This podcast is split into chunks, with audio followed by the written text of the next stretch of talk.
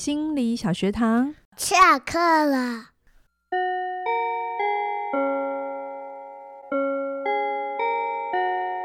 每周五我们一起探索心理学的小知识。大家好，我是嘉玲。大家好，我是班长轩宁。今天是我们小学堂的最后一集喽，是有一种依依不舍的感觉吗？我要问一下观众，大家有没有觉得，还是对你来讲，耶，要解脱了？哦，一开始我真的是说实话是哎，我就耶，我终于结束了。但真的在倒数的时候，就有一种嗯。好，好像有点舍不得。是，不过我们要问一下观众，刚刚我们的开场，大家有没有发现什么东西不太一样了？嗯、对，不是我们两个开始讲话哦，是在更前面。大家有发现小朋友的声音不一样了吗？对啊，我们为了这个最后一集，嗯，我们还特特地情商我的小孩出场。你们听到的那个上课喽，跟那个下课喽，是同一个小孩，听得出来他长大的声音吗？应该蛮明显的吧？对呀、啊，他从两岁录的时候，好像就是两岁的时候，对对对。然后现在做完一年多了，他也刚好三岁半了，对，嗯，对。有发现那个口齿有比较像个大人了吗？就像大家一样，就是从真的完全不知道稚嫩的状态，然后到现在，我们真的整个所有十二个学派讲完了，是是。那大家都有点成长了，对对，哎。先跟大家预告一下，那个今天节目最后有彩蛋，你要听到最后一秒钟，彩蛋在最后一秒钟，不可以中间就出去哦。现在你这样子，会不会大家就直接先拉到最后一秒？你干嘛教他们啦？哦，好，大家刚刚那一段没听到。好，我先来跟大家 review 一下哈。这个节目呢，哈，小学堂是从二零二二年的二月四号开播，我记得那是。去年农历的新年过完的第一个礼拜，对对对，然后到今年二零二三年四月二十一号，就是上一个礼拜为止，总共是六十一集。嗯，然后到上个礼拜，因为我不知道今天要录多久嘛，哈，我就统计了一下，从。二零二二年二月四号到二零二三年四月二十一号，这六十一集总共的小时数是三十六个小时又五十六分钟，等于就是三十七了啦。对对对对对，几乎就是三十七分钟，哎，三十七个小时。嗯，不晓得大家这三几个小时过得如何？应该很有滋养吧。就是一天半的，一天二十四小时嘛，对不对？嗯、又再多个十二、十三个小时哈。嗯、那到二零二三年到今天，你们收听到这一集，四月二十八号，我们整个小学堂就做了六十二集。这个六十二集，我觉得是你故意的。对，我从一开播的时候我就决定做六十二集，你知道为什么吗？我那个时候心里想的事情是每我有我准备讲十二个学派嘛，那每个学派我平均分给他五集嘛，嗯，所以就是十二乘以五六十，再加前跟后六十二集，但是中间有不小心有些讲很长，有些讲比较短一点，所以这是我调控的，就是你设定好的一个集数，对，对对对对。那为什么是六十二？好，这就是他在讲一个隐喻了哈，嗯嗯。呃我设定这六十二集的隐喻是从我很喜欢的一个美剧哈，叫做《绝命毒师》，不晓得大家有没有听过？它真的是很好看、很好看的一出影集哈。那男主角叫做 Walter White，就是华特怀特怀特 我都叫他坏特。先那个老师哈，他的编剧是那个 Vince 呃 Gilligan 呃 Vince Gilligan 文斯。吉利根，嗯，Vincent Vincent Gilligan 对，那 他呢，把这个男主角呢，他本来的呃工作是一个非常单纯的化学老师，然后他的人生其实蛮赶紧的，就是当老师，然后是一个还不错的爸爸，然后有一个儿子，不过他儿子有一点呃那个身体的障碍，然后他老婆。怀孕的同时，他就发现他得了癌，肺癌末期。嗯，好，这个故事是从这里开始的。嗯，然后这个故事总共有五集，他怎么看着这一个 White 老师，他就从一个很简单、很简单、很单纯的人，慢慢就黑化成一个大毒枭。嗯，嗯，然后啊，我有一次，因为我很喜欢这个影集，所以我有一次看这个 Gilligan 受到专访的时候啊，他就说他也是刻意。就是要让影集留在第六十二集，嗯，为什么呢？因为他说六十二是周期表元素里的善，嗯，那个善是金字旁，然后呃三撇三撇，嗯，要怎么讲呢？就是穿，然后你把它弄斜斜的，就变成 扇。佳音老师，你形容国字的方式很特别。对，大家去查一下周期表六十二号元素。然后它，呃，中文念疝，它是一个稀土元素哦，嗯、它可以用在肺癌、乳癌、前列腺癌，用来就是杀杀死这个癌细胞，嗯，也是男主角一直在吃的药哦。我觉得这个隐喻太有趣了，编剧把所有的集数留在六十二号，一个男主角很重要的药，嗯嗯，然后刚好我等下会再讲我对于编剧的这一个。诠释哈，然后因为我知道这个是善善，就中文念疝，嗯、这个六十二的周期表念善，我觉得听起来这样中文很像是善良的善，哎，对啊，然后也很的发音啊，也很像台语的耍散，因为一二三撒，哦，对对对，撒对，所以我就觉得嗯，这很有趣哈。嗯、那我知道这个隐喻的时候啊，我觉得很有意思，因为。如果你有看影集的话，你就会知道这个坏特老师啊，其实在他知道自己得了肺癌，而且是末期没得救的时候，他一直以为他要拥有很多钱，嗯，才能负担他自己的高额的这个医药费，嗯，医药费，然后还给妻小一些保护吧，因为他就想他是个爸爸，那他老婆又怀孕，然后儿子又有一些障碍，他总觉得好像应该要给家人更好的呃支持，对对对对对，才能够。才能够离开，所以呢，他就为了这样的事情，他就卖，就是布上了这个贩毒。对，因为他是化学老师，嗯、所以他就去制造冰毒。嗯、然后他制造的冰毒呢，成分很很纯，然后颜色又很漂亮，就是高档货。对对对对对，高档货，所以。他透过他目的就卖这个冰毒，然后赚钱，迷惑别人的人生，最后他也迷惑了自己的人生。嗯，所以最后如果你有看影集，最后他真的是因为钱让他自己陷入了绝望，嗯，然后妻离子散，哦，他太太也就离开他了。嗯，对。但是我觉得真的很有趣哦，因为他一心以为解解救他的东西是钱，可是如果他愿意停下来的话，他也许会思考到说，虽然。而且他这过程前面都不告诉老婆说他得癌症，所以他老婆只觉得他很奇怪，可是不知道怎么，因为他就一直觉得他坚持不要让别人担心，嗯，所以他老婆其实真的不知道他为什么要做这件事。等到他知道的时候，他已经杀了人，然后做了非常多可怕的事情。对，所以如果他再来一次，他他能够知道说他想要守护这个家的心，也许是可以有更简单的方法。他真的不用绕外面这么大一圈，他只要知道。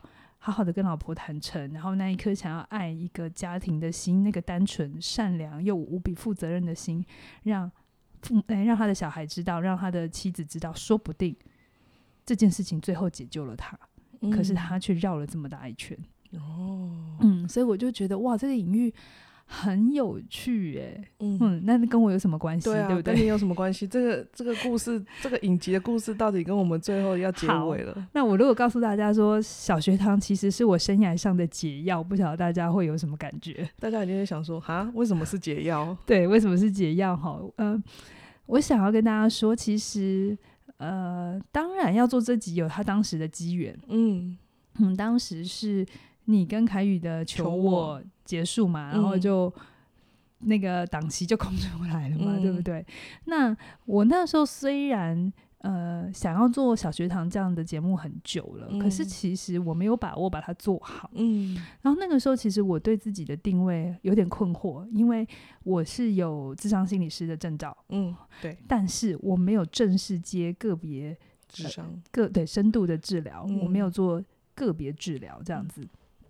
对，然后大部分的人都叫我老师，嗯、对吧？大家都会说佳音老师，嗯、但其实我的工作里头，老师只占非常小的一部分。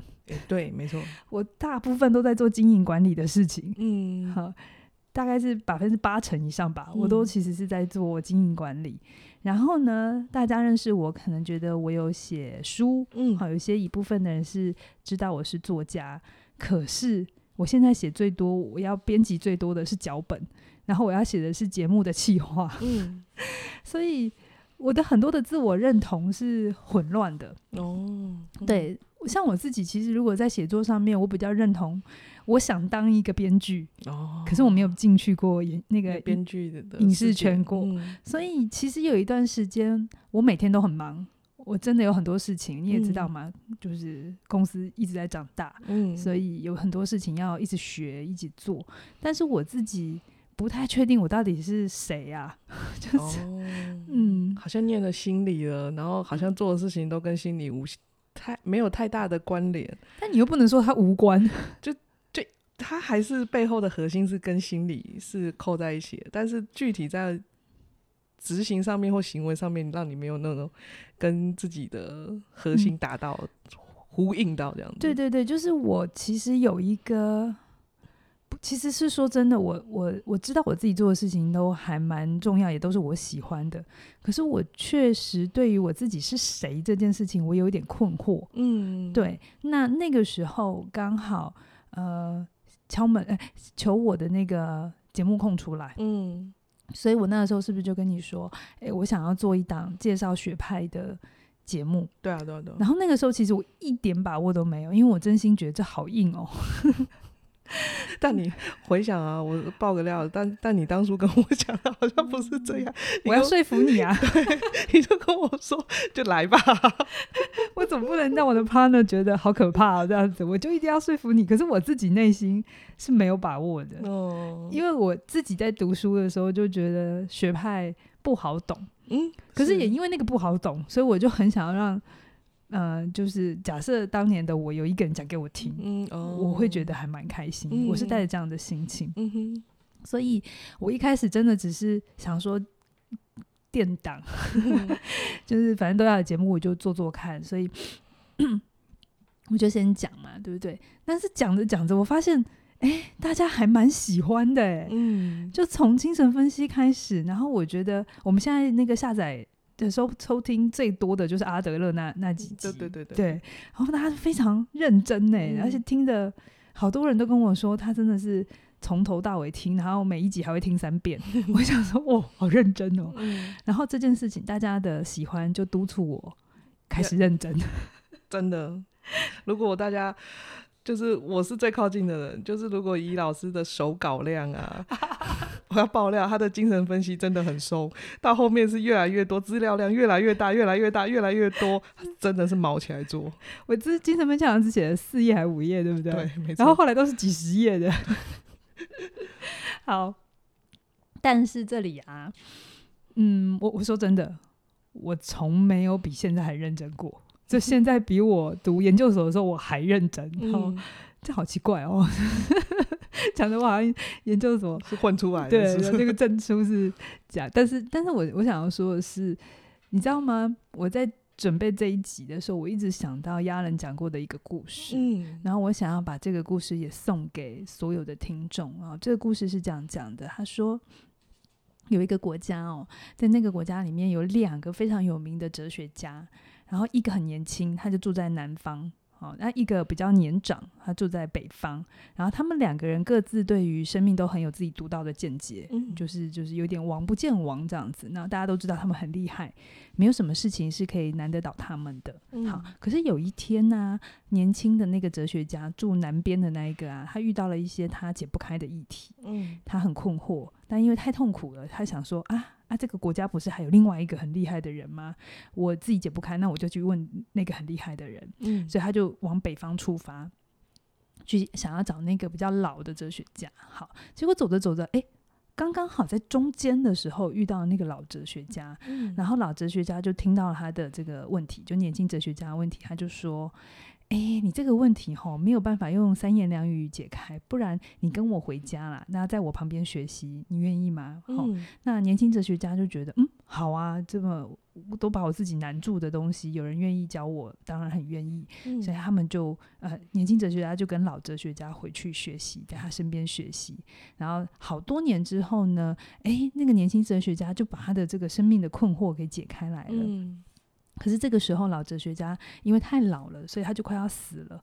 然后年轻哲学家就觉得好难过哦，你你帮助我这么多，可是我却还没有回报你，你就死了。嗯，那我现在能为你做什么？这样子，那老哲学家听了年轻哲学家的这个呃话之后，他就说：“你什么都不用为我做了，我要告诉你一个秘密。什么秘密呢？哈、嗯，老哲学家说啊，他当年他自己也是遇到了他人生无解的难题。嗯、他听说南边住着一个年轻的哲学家，他什么都会，所以他是去找南方的年轻哲学家。嗯，然后因为在中间遇上了嘛，所以他那时不敢承认，其实他也不知道。”但他就把他带回来，也在跟这个年轻哲学家一起生活的过程当中，老哲学家找到他活下去的动力。嗯，然后他说他已经多活了这么多年，他觉得够了。哦，那这一个故事，其实老哲学家跟年轻哲学家他们是相互拯救、相互陪伴，嗯，也是相互去。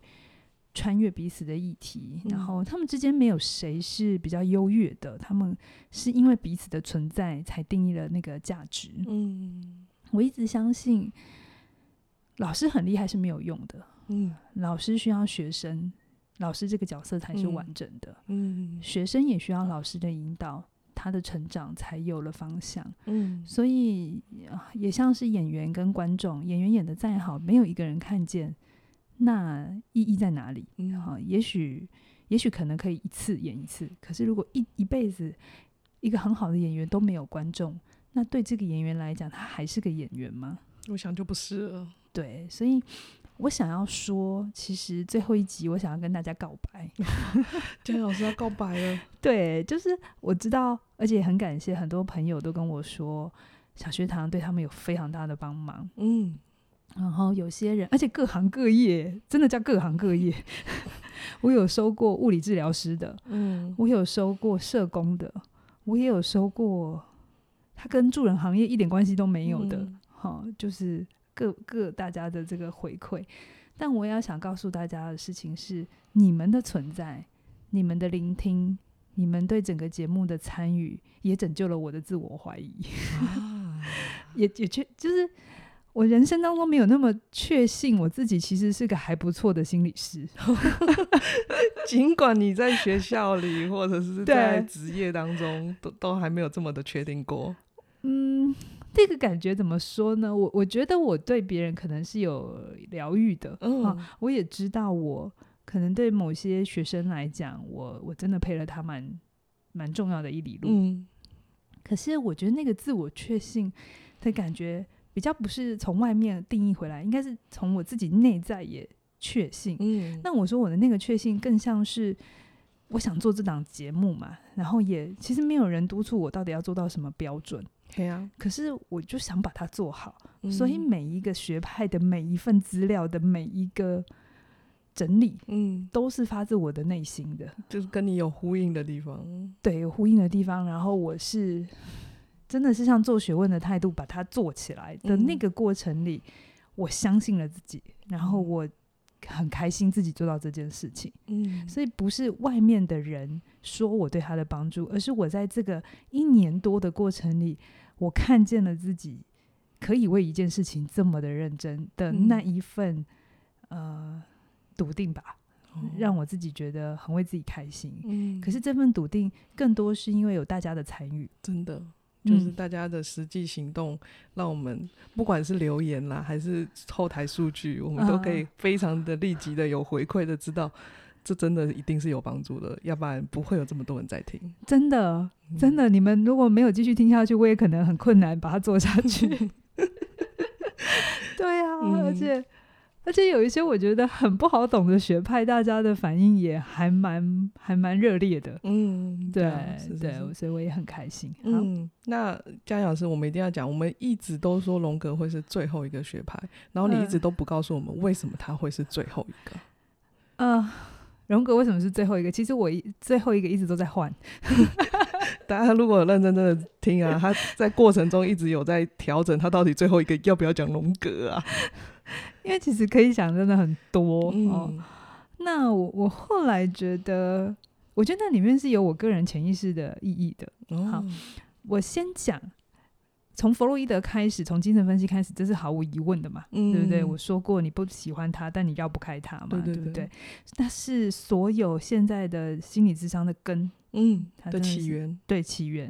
所以先讲他，嗯，这是。毋庸置疑的。嗯，可是说真的，要讲精神分析对我来讲是最难的。哦，难不是那个学派很难，嗯，而是说我年轻的时候很讨厌弗洛伊德。嗯，那大家如果还不是很熟他的话，都会以为他就是一个性欲冲脑的男 冲脑的老男人嘛，什么都要讲到性欲嘛，嗯、对不对？一根长长的东西就要说他是阳具嘛，嗯、然后都要说女人都羡慕有一根阳具这样子。嗯、那我年轻的时候超讨厌这个说法的，就觉得为什么什么东西要讲到性？嗯，好，我我总我总觉得老佛爷很像是一种很独裁的人，特别是对。特别是他在跟荣格的那个故事里，嗯、我就更相信，因为我听他的故事比他的学问，知道他的学派还要更早，嗯、所以我对他有偏见。嗯，我我承认。嗯，然后荣呃弗洛伊德的那种专断，说真的，我也不知道他长到底长怎么样子，他是个什么样的人。可是我就觉得他就跟我爸一样，所以我觉得。我对弗洛伊德有很多对男性的投射，哦、对，我不是真的认识弗洛伊德，就像我不是真的认识我爸爸，嗯，但是我有很多东西都丢上去，嗯，那后来我是自己花蛮多力气去了解自己在亲密关系里对男性的投射啊，嗯、还有对很多那个内在的愤怒，对普遍男性的一种敌意，那是压得很深的，嗯、我我不会随便看到一个男生就就对他生气啦，但是我。内在可能对于某一种男性的反应，我其实是有很多我自己个人的议题的。嗯，然后我是在呃做自己分析的过程里头，慢慢的看见，嗯，然后我才慢慢的放下这些我自己的投射，然后回到事实层面上，到底精神分析是什么？嗯，我才去把它花力气搞懂。嗯，所以呃。重新读精神分析，而且把精神分析当成是一个对我很有帮助的东西，与其说是那个学派的这个知知识，倒不如是我跟我自己内在男性敌意的这个和解，嗯，让我更懂精神分析的价值，嗯，而且真的懂，而且觉得他真的还。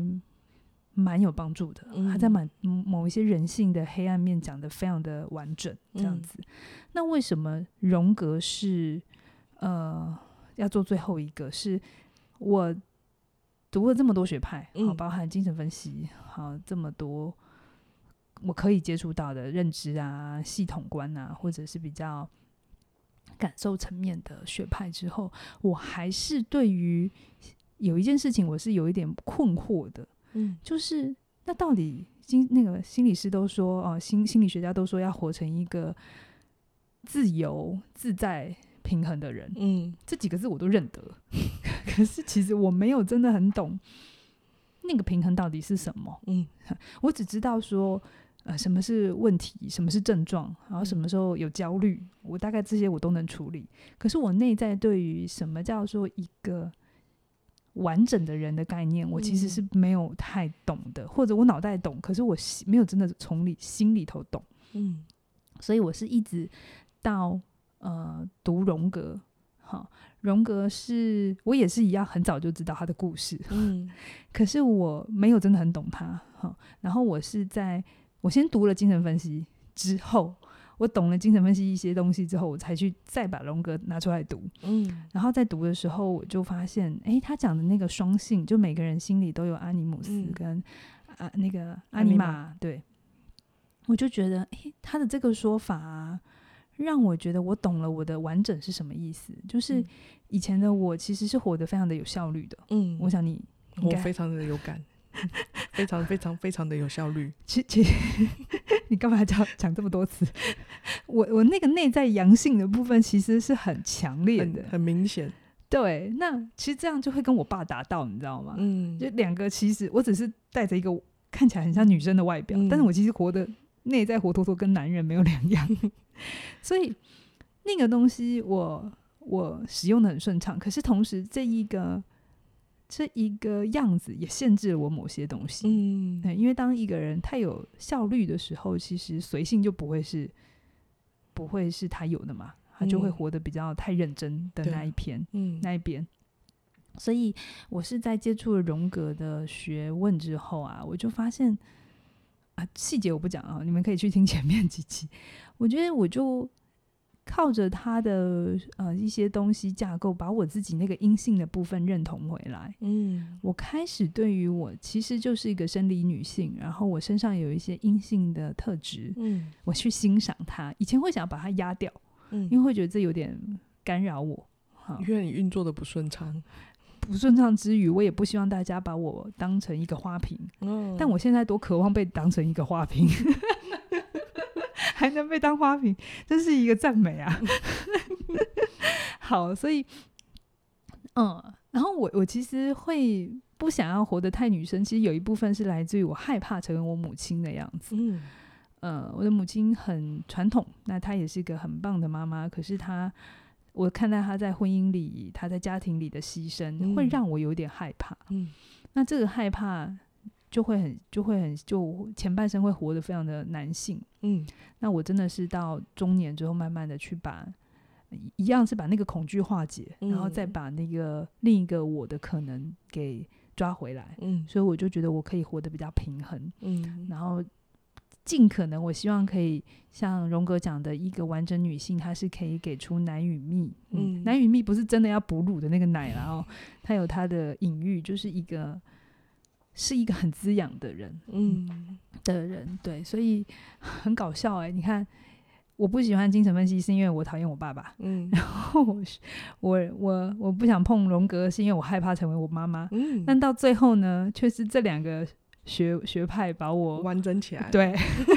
但是我最当初我还是个小菜鸟的时候，我最不想要读就这两个学派，因为他就这对我来讲我是无法理解的，嗯，我那时候很喜欢读认知行为。因为很好懂，因为可操作啊。对，然后我很喜欢呃完形，它就很情感，嗯、对不对？嗯。然后后来一点就是系统关进来，我就觉得哦，这看东西比较全面。嗯。可是精神分析跟荣格却是在我中年之后，就是可能在年轻人的时候的那个飘渺，也让你抓不到东西。对对对对，太年轻的时候还不够厚嘛。嗯。可是生命渐渐走到中年，会有一些更底层的问题，就比较不是那么。那么工具性的问题在解决这样子，所以我讲这个东西是我想要用我的例子跟大家分享。有一些学派你读了很舒服，嗯，有些学派你怎么读都不是很懂。对，没关系，你可以像我一样，二十年之后再把它捡回来。就是二十年，我我觉得生命是需要一点时间，让你所知道的道理可以活出来的。嗯。对，可能对某些人来讲，如果认知不知道为什么就让你觉得很很很不舒服，那你就允许自己现在不舒服，嗯、那你就先去呃，你可以接受的。嗯、可是如果你觉得时候到了差不多，我也鼓励你再去把它拿出来看，说不定你会看见很不一样的东西，然后就发现里面有很重要的东西可以帮得了你。嗯，对对，所以。大概是这样，然后再让荣格，我觉得他渐渐他的内容也比较脱离一些大家熟悉的心理学，有比较多神话啊、童话，嗯、我觉得能够介绍这个给大家认识也蛮不错的。嗯，对，所以原来荣格最后是圆满了你自己。对对对，荣格回来是圆满我自己。对，我知道他，大家有没有觉得整个节目听起来，大家好像一开始好像是想要帮助观众可以更了解，但是最后竟然是。回到嘉玲老师完整的他自己，是啊是啊，有有完整你吗？哎、欸，有完整我吗？我先说哦，这里很特别啊，因为求我做了五十八集，对，然后那个小学堂做了六十二集，相加起来叫做一百二十集。哎、欸，真的哎，我没有想过哎。对于我自己啦，他是两年半嘛，他一百二十集，我突然我算出来的那一刻，我就说，哇，这是一个很漂亮的数字，因为就像时钟，我又回到了原点。真的耶。是我很感动哦，那我这边一定要借花献佛一下。我整个节目我最感谢的就是轩宁，因为我当初是把他骗进来的。这个节目其实要当我的搭档很难，因为呃，我我我觉得就连读资商的学生来做这个角色都不一定做得好，嗯、哦，因为他既要保保留一定程度的空白。但他又不能太空白，然后，嗯、呃，我其实当初要做的时候，我我只是想说，我不是一个很很很能单口讲话的人，嗯、就是我是习惯讲话给别人听，他需要跟人家聊聊。对对对，我需要讲话。我如果自己一个开麦，我可能讲十分钟，我就觉得没什么好讲的。嗯、对，可是我如果跟一个人讲，我可以讲好久这样子。所以我就对那个宣宁的设定就是，反正他就是。跟我讲话就好，我没有对他有太大的期待。对，他连那个口语那本书就，就啊，你就随便念一念就好。我就哦哦好，好，好。对，然后可是宣宁很认真啦，他还是会很认真问我这什么意思啊？然后这个学派到底跟那个学派有什么不一样啊？嗯、然后而且我给他的准备时间其实都不长，然后我们还有很多工作要做，所以他并不是全职在读。就是读书的哈，然后这时候当然会有一些路过的网友，我觉得很莫名其妙哈，好像就会觉得轩宁不够专业。我心想说，专业又不是我要设定的，你听我专业就好了，他要专业干什么？然后生动才是我要的啊，生活化才是我要的。嗯，对，所以可是轩宁那个时候，你说看这些留言会不上心吗？不可能。所以他有一次真的，我我很心疼啊，就是有些网友。呃，说了一些话，让他就是走心了。他就问我说：“嗯，我是不是哪里需要调整，嗯、然后可以专业一点，或者 是我到底有没有做到听众要的、啊？”对对对，然后我就跟他讲：“没有啊，你做的很好啊。”然后他就想要确认，还不知道哪里更好。说没有，你就是继续这样子。对，我说如果我要很专业，我就跟裘开宇聊就好了，两个人就会很专业。嗯、但是不要啊，这不是我的设定，我就是要聊给。不是智商的人听的，嗯嗯，对，所以呢，啊、我最想、最想、最想就是感谢，就是轩宁，真的谢谢他陪了我六学二级，虽然我是把他拐进来的。大家会不会是觉得我好像一直都要被拐？他从起点文化，我也是被拐进，都是用说我被拐进来，但不是啦。但我觉得那很底层，是我自己也觉得我可以试试看出。突破一下我自己的舒适区，我还能怎么样？是，所以不管，就是当时是听到那个邀请，我说：“好，你确定哦？”但我觉得那个过程中也是真的是圆满自己，然后我还会在里面用各各式各样的技巧去圆满我的小孩。真的哦，就是有一些心理学的技巧啊，我就拿来去实验我的小孩。我跟你说，他真的蛮有效的，就是在妈妈快崩溃的那一刻，他会回，就是会回到啊。那个阶段我懂了，好，我们可以用点别的方式让他度过就好。所以我觉得整全部做完，我觉得就像一百二十，他是回答我自己，他是圆满我自己这样子。好，那还要感谢大家能收听节目，然后有很漂亮的视觉标啊，然后有笔记啊，这背后其实有一群非常重要的伙伴，哈，不是只有我跟宣宁。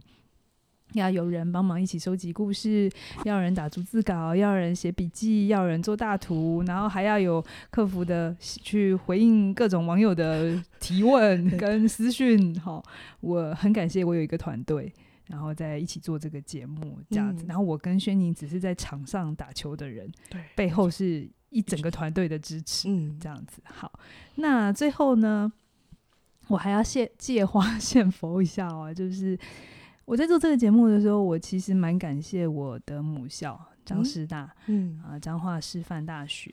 当年，当年其实，哎，我这样讲会不会？对啊，你要爆料了吗？张老师又要爆料喽。当年张师大是我的第一志愿，嗯，对啊，你永远都会考上第一，这是我的投射。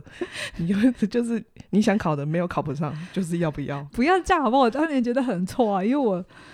我准备时间真的不长，对，但那当年的第一志愿是因为我是非本科系出身，嗯、我大学不是念呃心理咨商，所以我很感谢张师大那时候愿意破格收。非本科系的学生读研究所，嗯嗯，我进去之前真的是跟一张白纸没有两样，可是我很感谢我遇到非常多老师，嗯、然后我想要像金钟奖一样、金马奖一样唱名一下这些老师，给我一分钟的时间哦。嗯、对，我很先感谢我的指导教授赵淑珠老师，真的他给了我很多做学问的态度，我现在做学问才会觉得本来就应该这样哈。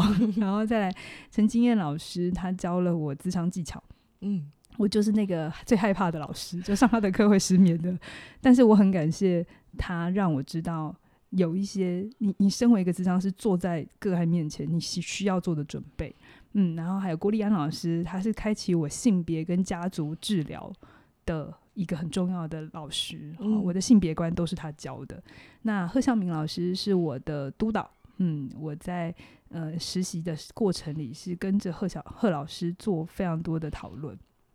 那高淑珍老师，他现在已经不在江师大，但是我很感谢他，呃，教了我很多儿童的知识。他是台湾儿童游戏治疗非常重要的这个开发者。嗯、那我在因为我在读书的时候，他还在学校，然后他呃跟着他，我真的认识很多儿童的概念，是从他身上的。嗯，嗯，那在刘淑慧老师哈，他也是教我研究方法的人。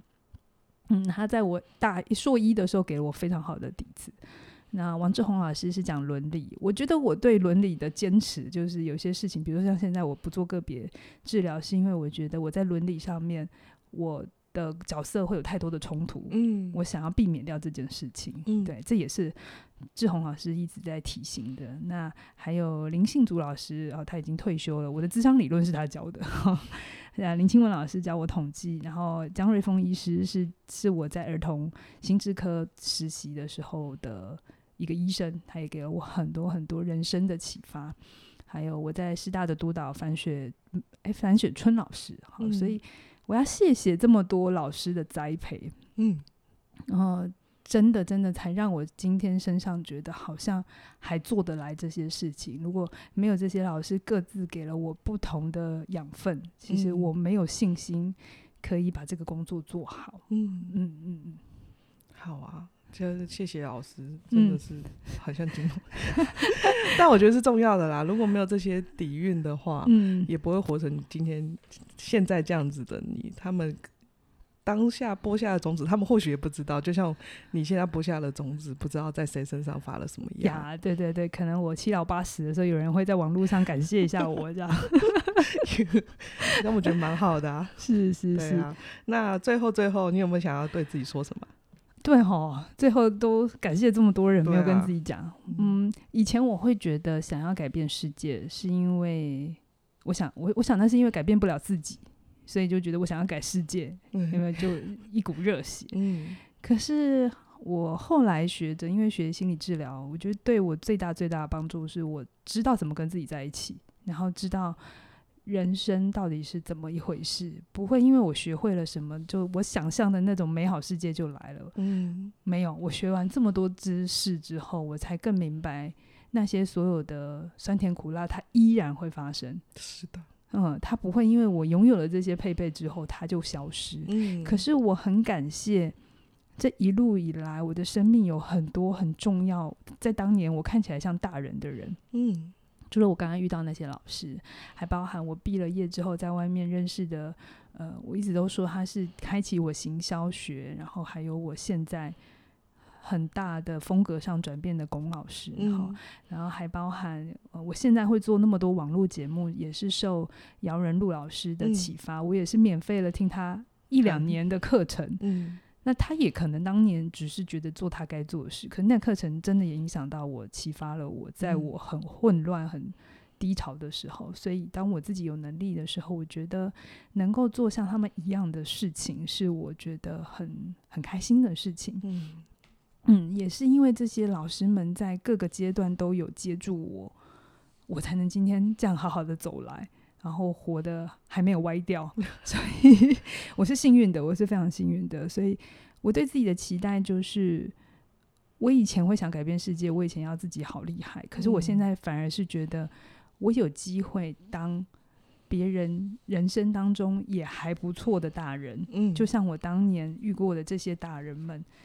其实我想对他们来讲，他们也只是觉得他们做他们该做的事，嗯、哈。可我也是这样子看待我自己，我不会给自己太大的压力，说我一定要完美，我一定要多厉害。可是我觉得我是个对你来讲还不错的大人，嗯，我好像活得还不错，让你觉得，诶，你也有一些期待，想跟我差不多，或是也呃靠近我的这种样子，嗯，我觉得就很好了，就是。我是一个还不错的人，就足够了。哇！今天的最后一集，嗯、大家不知道，但我我想邀请大家可以在底下留言。对啊，你听了六十二集，然后在最后一集，如果还没说的，赶快说；然后过往有说的，继续说。你有找到你的善了吗？你的那个药吗？六十二元素，对、啊、对，对，所以很开心，谢谢大家陪了我们走了一年多的旅程。嗯，对啊，终于，我觉得一直用终于好像也怪怪的。或许再回头的。几个礼拜，我就会开始舍不得大家。我想要是，那我就会说，那你要来开新节目吗？然 后大家会不会说啊？其实有些人就我们前面就已经有跟一些就是学员说，我们小学堂还没有，然后他们就会跟我说啊，你要封麦了吗？我说嗯，目前暂时是，但未来我我不知道。你要跟二姐一样吗？不唱歌，但很可惜耶，大家会想要听你。你的声音啊，听听看你家小孩又怎样、啊？怎样？大家陪伴他了一年多，都陪他长长大，这样从他 从小，然后怎样过着这戒尿布，大家都都有经历到这样子。我的阶段走到哪？戒奶嘴，还有戒奶嘴，对对对，对，他现在都戒的不错哦，还不也是运用了里面很多小那个心理小学堂的那些技巧，我就把它用到我小孩身上，让他好好的度过他的。嗯，零到三岁，然后三岁到六岁，这个很阶很重要的阶段。所以，他小学堂如果说真的是帮助呃听众，我觉得更真的更大是帮助我自己。是是是，对，就是我的从来不会有人怎么教你当爸妈，是，是，但透过心理学哦。或许我可以当个还不错的爸妈，是，我就当个还不错的大人就可以了。对，对啊，那接下来呢，我也很邀请大家继续听新节目《两个世界》，嗯，这也是我们筹备多时，然后开了无数个会。对，我们我们没有那么认真为一个节目。我说真的，这没有一个节目，我们一个小学堂，也就是我们自己随便弄弄就上路了，就说一说，好，我们就上来啊，我觉得哎，我们就开麦。但他们会觉得他们是被随便的人，不会啦。但是就是过程中。我们都很努力的做到，当时可以做到，用力做到。但是两个世界，我们前期，嗯、这是我我们前前所未有，还为他开前期会，然后还要命名，然后还要定位，然后希望可以当在这个节目。带给大，呃，就带给听众更多、更多、更不一样的东西。嗯，嗯，嗯，好，那最后啊，也要来宣传一下课程，而且好应景哈。对啊，我们现在就是好好说再见的早最早鸟优惠。惠我自己我知道很多人不喜欢分离，也许有很多人觉得好失落。嗯，可能每个礼拜五的对节目不见了，但是我觉得分离啊，常常是是为了下一个更好的起点。对，而且分离是为了成长。嗯，如果不停下来的话，就像求我没有停下来，没有说再见，就不会有小学堂。小学堂啊，所以分离是为了成长，请大家放在心里。分离不只是失落、难过，这些当然都会有，可是更多是它会给出更多的空间。没有分离就没有空间。那我们有了空间，我们才能去更成为自己。所以分离不可怕，它是要让你成为一个更成熟的人。嗯，这也是我在我跟凯宇当初在设计课程的时候那个最核心的心意，嗯，希望大家能够 get 到。对，那如果你真的真的觉得听小学堂现在收播了，有点。觉得可惜的话，那你现在马上加入，好好说再见，你就可以继续听到我的声音。我想听到你声音不难，还有敲门啊，还有书评啊，我不能给他们一点购买的动力吗？这是购买动力不成功动力哦，谭老师。好了。听听我对于分离的理解，嗯，那我是怎么看待分离，一直走到现在，嗯，我会很期待每一次的开始，也会想要好好的把每一次的落地都做好，嗯嗯，来更真的就是圆满心理学最后的平衡，对对对，OK，然后现在就是最早那样优惠二二八八，直到五月十号晚上九点，晚上九点，晚上九点，嗯，好啊，那你。我们最后来准备要听彩蛋喽！哦，好哦，大家一定要听到最后。那我们今天就聊到这边喽，谢谢你的收听，拜拜，拜拜，拜拜了，下课毕业了。